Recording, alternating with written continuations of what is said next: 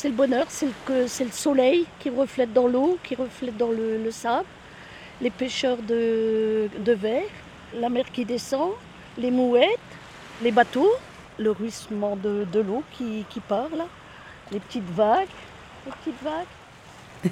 Et on est si bien dans l'eau, même rien que voir l'eau, ça fait un bien fou. Quand on a des soucis, quand on a une forte semaine et tout ça, l'eau apaise.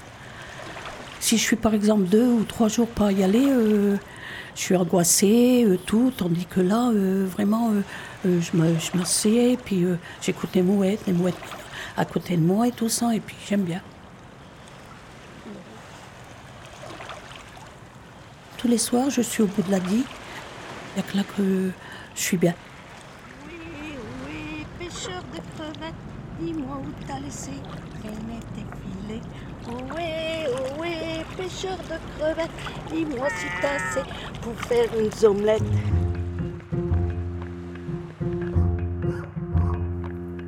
Le plus souvent dans l'histoire, Anonyme était une femme.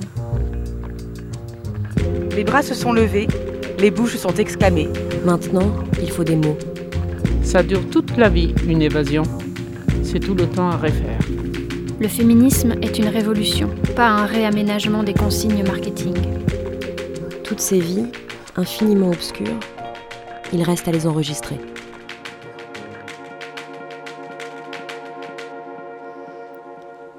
Une vie à soi. Nicole. Quand je me promène sur la plage, j'essaye de m'évader. Je tente de laisser passer les pensées en me concentrant sur les embruns et la couleur du ciel. Souvent, pourtant, mon cerveau féministe me rattrape. Si j'aperçois des hommes faire du kitesurf le dimanche matin, je les observe s'envoler sur leurs planches et je me demande : quel âge ont-ils ? Ont-ils des enfants ? Que fait leur compagne au même moment ? Est-ce qu'elle prend du temps pour elle ? Quand ? Et pour faire quoi ? Si je croise des joggeurs, je m'interroge. Arriveront-ils à l'heure pour le déjeuner ? Est-ce que toute une famille va attendre qu'ils aient pris leur douche pour se mettre à table ? Ont-ils anticipé le repas, la venue des enfants et des petits-enfants, la fin du dernier qui aura bientôt besoin de faire sa sieste ? Et puis je me reprends.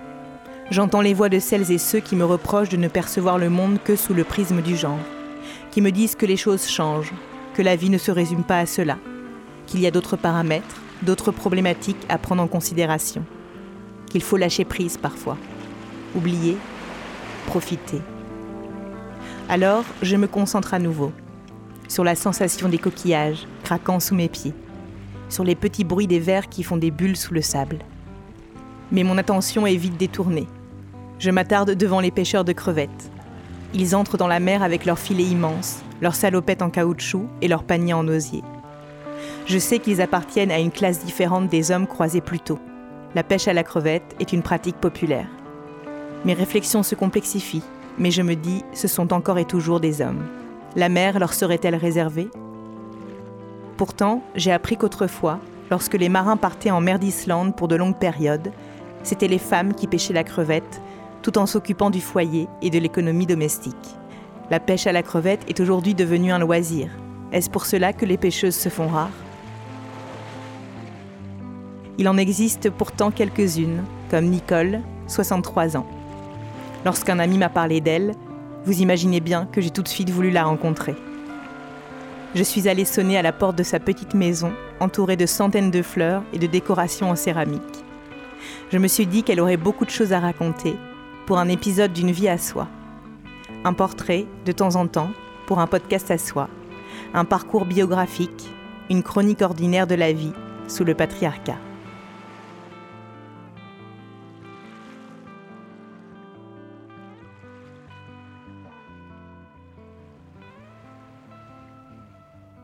Mon papa était docker. On était 8 enfants à la maison. Pêcheur aussi, il avait un petit bateau de pêche qu'il allait à la pêche. Il avait de la famille qui était marin-pêcheur, qui pêchait justement la crevette et tout ça. J'avais 10 ans, on est venu habiter sur la digue. Et donc du coup, j'ai toujours été en contact de la plage. On allait jouer dans le sable et tout ça, voilà. Après, j'ai grandi, et puis après, mes frères, ils ont pris la relève, ils ont été à la pêche à la crevette, et c'est comme ça qu'après, j'allais avec eux. J'avais 4 sœurs, mais j'étais la plus vieille des filles, donc c'est moi qui allais avec mes frères. Et quand on allait à la pêche, on faisait de ces pêches... c'était au moins des 10 à 15 kilos qu'on faisait, hein. Des ouates remplies et tout, hein, que maintenant on voit plus ça. Hein. C'est parce que la crevette disparaît, il y en a moins en moins, quoi. Quand on revenait avec les crevettes, mon papa faisait cuire, et puis la maman, elle les épluchait. Et c'est comme ça que j'ai appris après à éplucher les crevettes. J'ai été à l'école jusqu'en 4e, Quand maman l'a couché, je reste à la maison. Et je soignais frères et sœurs. J'étais la première des filles et la plus vieille, donc j'ai élevé les frères et sœurs. Donc, à partir de 10 ans, j'ai commencé à soigner les enfants. Bon, moi, j'aimais bien. J'ai toujours fait avec bonheur, quoi. Donc, j'ai appris énormément de choses, quoi. Tout comme une maman le fait, quoi, voilà. Puisque mes parents, ils n'ont eu... Enfin, ma maman, elle a eu 8 enfants. Ça m'a aidée, puisque être maman, après, pour moi, ça m'a pas fait un grand choc pour dire « Oh, je vais m'occuper d'un enfant ou n'importe », parce que je savais. J'ai 6 enfants. J'ai 2 filles et puis 4 garçons. 18 ans, je me suis mariée parce que j'étais enceinte, justement, à Noël, et puis j'ai eu mon enfant au mois de juin. Le 6-6-77, mon premier enfant. Mes enfants, mon Dieu, c'était du bonheur quand j'allais en maternité avoir mes enfants, moi. Avoir petits comme ça, toujours poponner, c'est... On mange les enfants, là, on dit « oh !» C'était pas les enfants de quelqu'un d'autre, ni de ma famille, c'était mes enfants. Ça change qu'on peut faire plus de choses. Les câliner, tout, hein. Les chouchouter, ça procure du bonheur. Le rire des enfants. Ça n'a jamais été dur, ni rien du tout. C'est moi, je dis, c'est tout, c'est l'organisation. Quand vous avez une bonne organisation, vous faites des choses, c'est tout. Moi, je me lève de bonne heure, parce que j'ai déjà du mal à dormir, donc je me lève de bonne heure. 6 heures le matin, je suis déjà levée, même des fois 4 heures. Et je vais prendre mon café, et je vais aller à la terrasse, dans mon jardin. Et je vais écouter les oiseaux, je vais attendre un petit peu, me poser, tout ça. Après, je dis, allez, il faut que je bouge. Puis là, la toilette, et puis après, les lits, le lit. Après, les enfants, ils se lèvent. Ils se débrouillent tous un peu quand même et tout. Mais après, c'est le ménage dans la salle à manger et tout. Après, un peu les courses. Il ne faut pas oublier qu'une femme une maman, c'est un travail aussi. Et c'est un travail plus long que les autres. Parce que nous, on commence notre journée le matin de bonne heure, mais on finit notre soirée tard. On est toujours là et on doit satisfaire les enfants, on doit faire attention pour leur bien, pour tout. On n'a pas beaucoup de temps à soi. On est toujours occupé avec les enfants, quoi. Donc on ne partait pas en vacances. On n'a jamais parti en vacances avec mes parents, on n'a jamais été. Mais moi, je n'ai jamais été en vacances.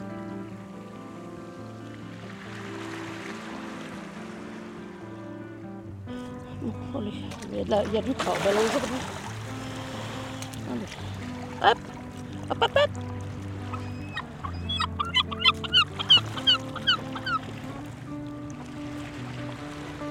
C'est du bonheur, ça, hein?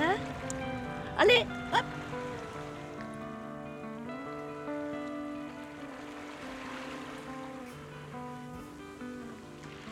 J'ai plus mes parents parce que je les ai perdus très jeunes. Et ma mère, elle est décédée à 46 ans. Donc, j'ai perdu ma maman et après mon papa. Lui, c'est en insuffisance respiratoire, les poumons. À cause du travail, oui. Vous savez, mon père, c'était un docker, il a travaillé dur. Donc, voilà. Et il est venu chez moi après, et puis il était dans un lit. Il ne bougeait plus avec des machines, en 4 ans. Et mon mari a bien voulu prendre mon papa. Parce que mon mari, il n'aurait pas voulu prendre mon père, et il restait comme il était. Parce que c'était pas son père, c'était le mien. Oh, des fois, c'était pesant, parce qu'il voulait manger à telle heure, ici et là, et des fois, c'était lourd, quoi. Mais je l'ai fait parce que j'aimais mon père. Il m'a appris à tapisser, à peindre. J'étais toujours avec lui. Et oui, à scier du bois, à casser du bois, avec une hache, avec tout. on va dire qu'on s'est évadé, puisque si j'allais à la pêche à la moule avec lui, on allait au moule, au bout de l'acheter, ben, c'est autre chose, quoi. Alors, hop, un petit coup de tamis. Hop, les laver, je vais encore les saleter. Et on peut, normalement, on peut faire ça 3 heures. Aujourd'hui, ça ne sera pas le cas. On en repart. Il faut être là avant marée basse, faire la marée basse. Après, il y a une heure d'étale et après la marée, elle commence à monter. Donc là, après, quand elle commence à monter, ça donne moins. Mais des fois, ça dépend, hein, ça dépend.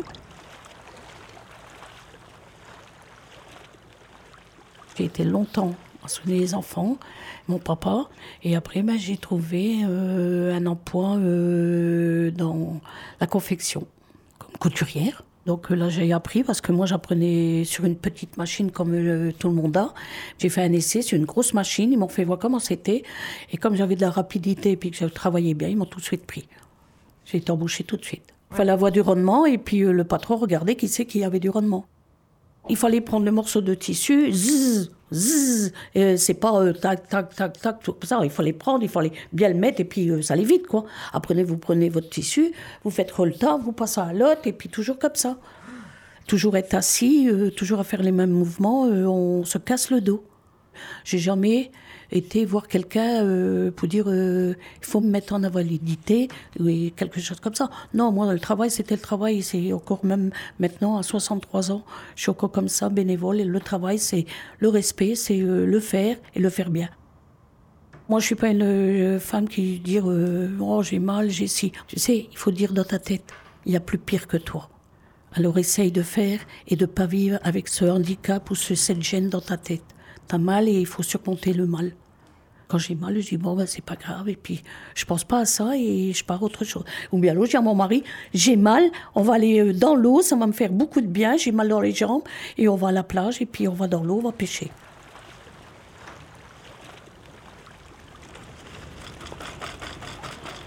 Oui, par des fois des gens que je connais, Nicole, tu es courageuse quand même de... avec tes enfants, tu t'occupes de tes enfants, toi tu te travailles, tout, tu vas à la pêche et tout ça. Et moi je leur dis oui, mais il n'y a que là que je suis bien. Dans l'eau, on ne se prend pas la tête. Moi je pense à rien du tout, je regarde la mer, je vois la mer. Je vois rien d'autre que la mer, c'est tout. Voilà, c'est beau, il y a la lumière là-bas qui donne dans les immeubles. C'est Brédune, 8 notes, Brédune, tout ça, là-bas. C'est une thérapeutique, le massage de l'eau et tout ça, c'est bien fait parce que j'ai énormément d'arthrose dans les bras, dans les jambes, dans tout. Et puis c'est une bonne fatigue. Il y a la mer et puis il y a le carnaval. Celui qui ne peut plus faire carnaval, il doit être malheureux. J'arrête pas de danser, chanter, danser, ça fait du bien, voilà, c'est vrai. Quand on pêche, on est seul. Moi, je trace, je vais vite. Mais je sais qu'ils regardent et puis ils disent « Ah, c'est une femme !» Non, enfin, mais non, ben, ils ne font plus de remarques puisqu'ils me connaissent tous. J'ai des fois bien beau leur baisser ma tête et écrire « Ça va, Nicole !» Tout le monde me connaît. Ou alors « Ça va, crevette !» Alors là, il faut mettre le filet dans le sens du vent. Il y a du vieux poisson. Tout mort. Des fois, bah, quand on a des vagues, il faut attraper le filet, tenir le manche, attraper le trieur, tout.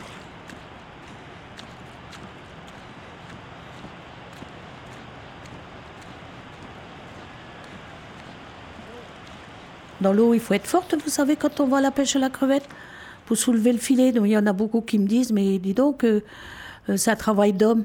Non, c'est un travail d'homme, oui, d'accord, mais une femme est capable de le faire. Et moi, je portais, et puis j'ai été dans des tempêtes, on allait dans des fois des mauvais temps, qu'il fallait relever le filet, tenir le tamis, la hotte, tout, voilà. C'est pas question de porter, c'est question qu'il y a le vent qui prend dans le filet, vous devez le soulever pour prendre vos crevettes.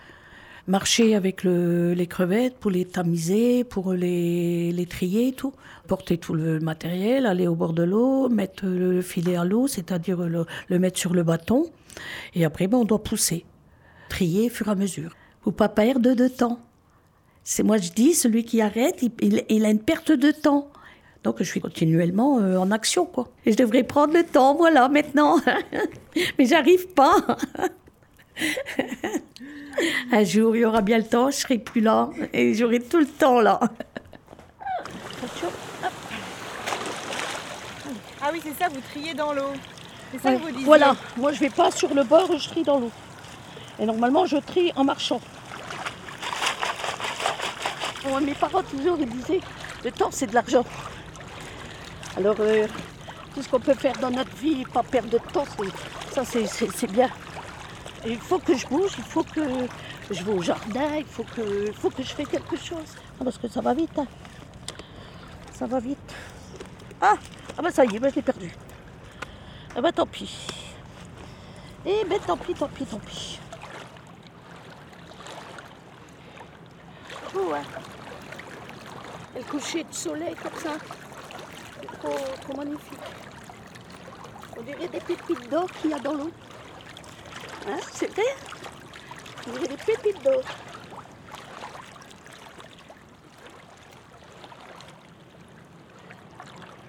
Aller vite, ne pas perdre de temps, anticiper, s'organiser, même dans les moments réservés à la détente. Les mots de Nicole résonnent avec l'histoire de nombreuses femmes. Je pense à Ève, dans l'épisode d'Un Podcast à soi, des femmes violentes. Elle racontait que son mari lui avait dit qu'elle était une machine. De nombreux sociologues ont documenté cela. À quel point le travail salarié et domestique s'imprime dans les corps et dans le mental. Une sorte d'automatisme se met en place. On reproche ensuite aux femmes de ne pas savoir lâcher prise. Mais comment lâcher prise quand en face, le travail n'est pas fait? Quand on vous demande partout des cadences infernales? Les injonctions sont contradictoires. Je pense aussi à nos mères, qui ont assumé la totalité du travail parental et domestique. Elles ont aujourd'hui 60, 70, 80 ans et ne parviennent pas à se poser, à se reposer, à s'arrêter.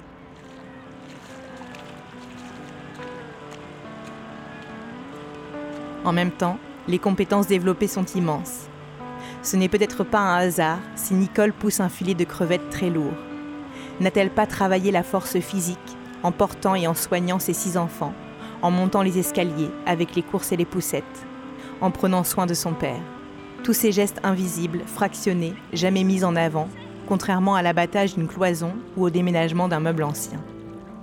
Nicole m'a aussi raconté qu'à l'usine, elle avait travaillé sa rapidité et sa précision, et que cela l'avait aidée à devenir championne du monde de décortiquage de crevettes.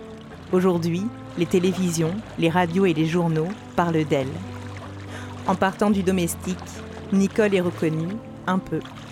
Une petite récompense, une revanche, un plaisir, une résistance invisible.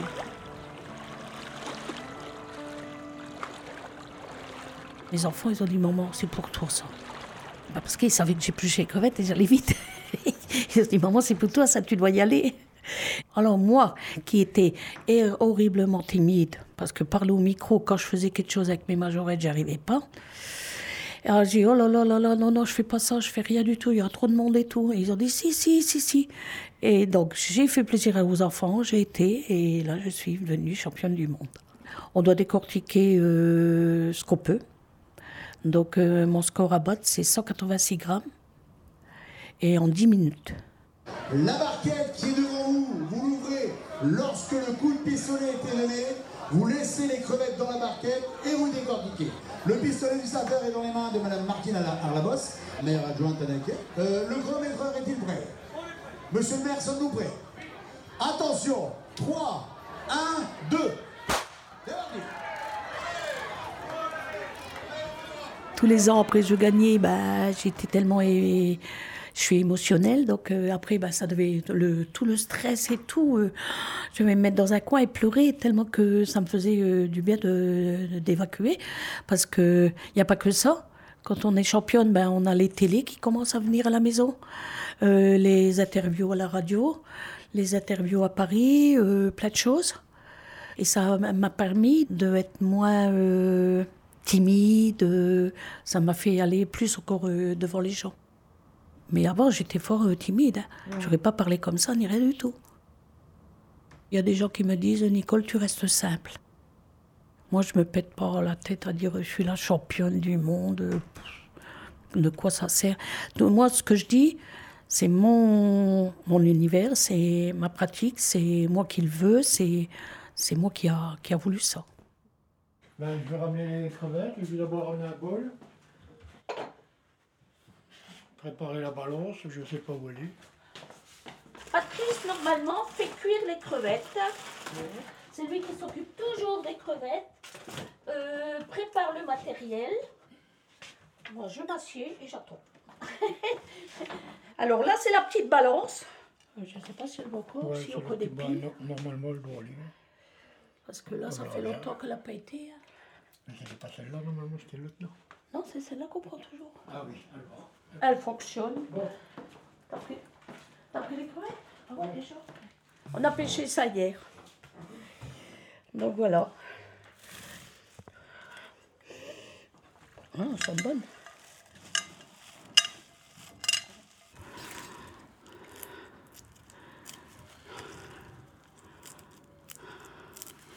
Une minute. J'ai connu mon mari, j'avais pas 18 ans. Le 10 décembre, à Rosendal et chez Fricotto, comme on dit. Et je me suis mariée à Malo, à la mairie de Malo. Et puis, ça va faire 46 ans. On part sur 47 ans, là. Bientôt 50 ans de mariage. Oh, rigolant, je devrais encore le supporter encore. Voilà. Mais on est toujours ensemble, quoi. Mais c'est qu'on se supporte encore. Voilà. Enfin, je dis on se supporte en rigolant, hein. Comme on dit toujours, tu le supportes au cœur. Ah ben oui, on va qu'on le supporte au cœur. Hein. Non, on a une complicité tous les deux parce que on fait des choses. Comme je faisais avec mon papa, j'aime bien bricoler avec mon mari. Il va faire quelque chose, je vais l'aider. Je vais essayer du bois, ou bien je vais peindre, ou bien je vais bricoler. On va à la pêche tout le temps ensemble. On fait plein de chambres, on est toujours ensemble. On s'aime. Ben, il faut dire que mon mari a été gravement malade. Il a de l'amiante. Donc, il était marin-pêcheur, peintre en bâtiment et tout ça. Il a eu quand même de l'amiante dans le poumon, il a été opéré et tout. Hein. Donc, il a été en retraite de bonheur puisqu'il ne pouvait plus travailler. Oh, des fois, je dis, je voudrais bien. Ben, comme là, ici, il va à son jardin. Bon, c'est un petit peu de détente pour moi parce que je pourrais faire autre chose. Donc, je sais qu'il est au jardin, il va s'occuper de son jardin. Pendant ce temps-là, moi, je m'occupe de mon jardin de maison. J'adore les fleurs. Et de toute façon, il y a toujours un proverbe qu'on dit « Celui qui n'aime pas les fleurs n'aime pas les gens ». Alors moi, j'aime beaucoup les gens parce que je suis entourée de fleurs partout.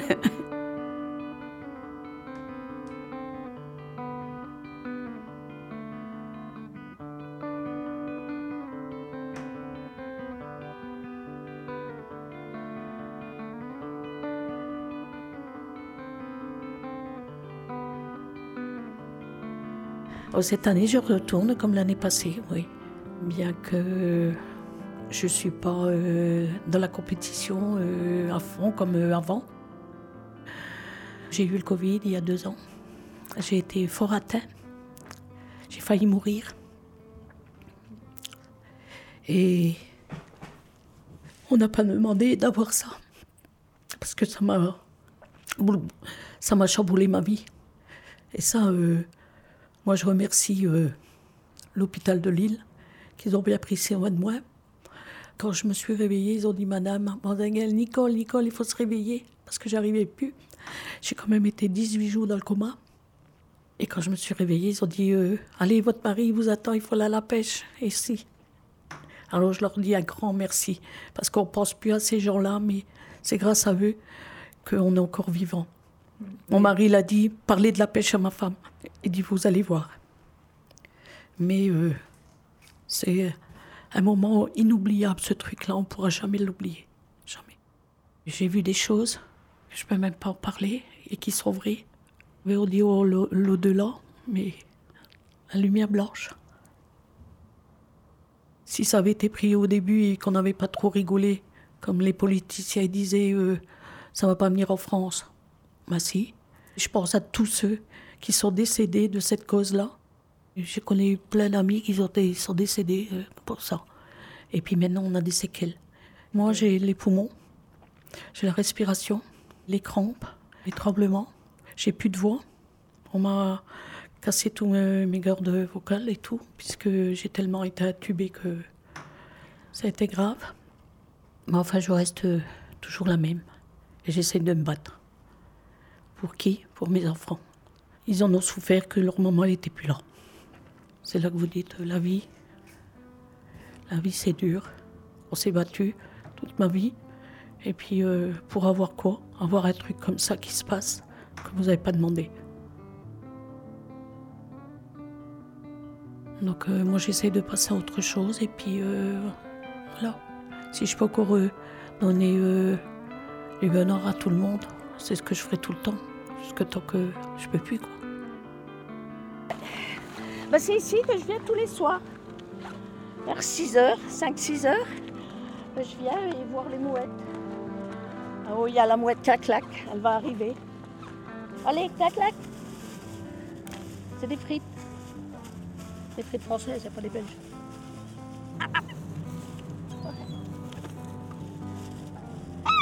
C'est ça qu'il faut penser. On s'occupe de l'un et de l'autre. J'ai toujours fait du social. J'ai toujours été à l'appel de tout le monde. Mais après, on dit, quand il nous arrive quelque chose, qui va s'occuper de nous ?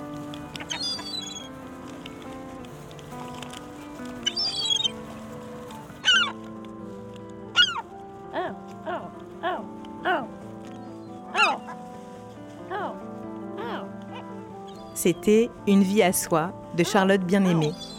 Montage, réalisation et musique originale, Samuel Hirsch. Merci à Nicole. Merci à Julien Brigot qui m'a permis de la rencontrer. Vous pouvez réécouter Un podcast à soi sur toutes les plateformes de podcast et sur le site arte-radio.com. Écrivez-nous à l'adresse unpodcastassoi@arte-france.fr, sur le Facebook d'Arte Radio, l'Instagram Charlotte Bien-Aimée ou le Twitter Un Podcast à soi. Vive la radio, vive les podcasts, vive la révolution féministe.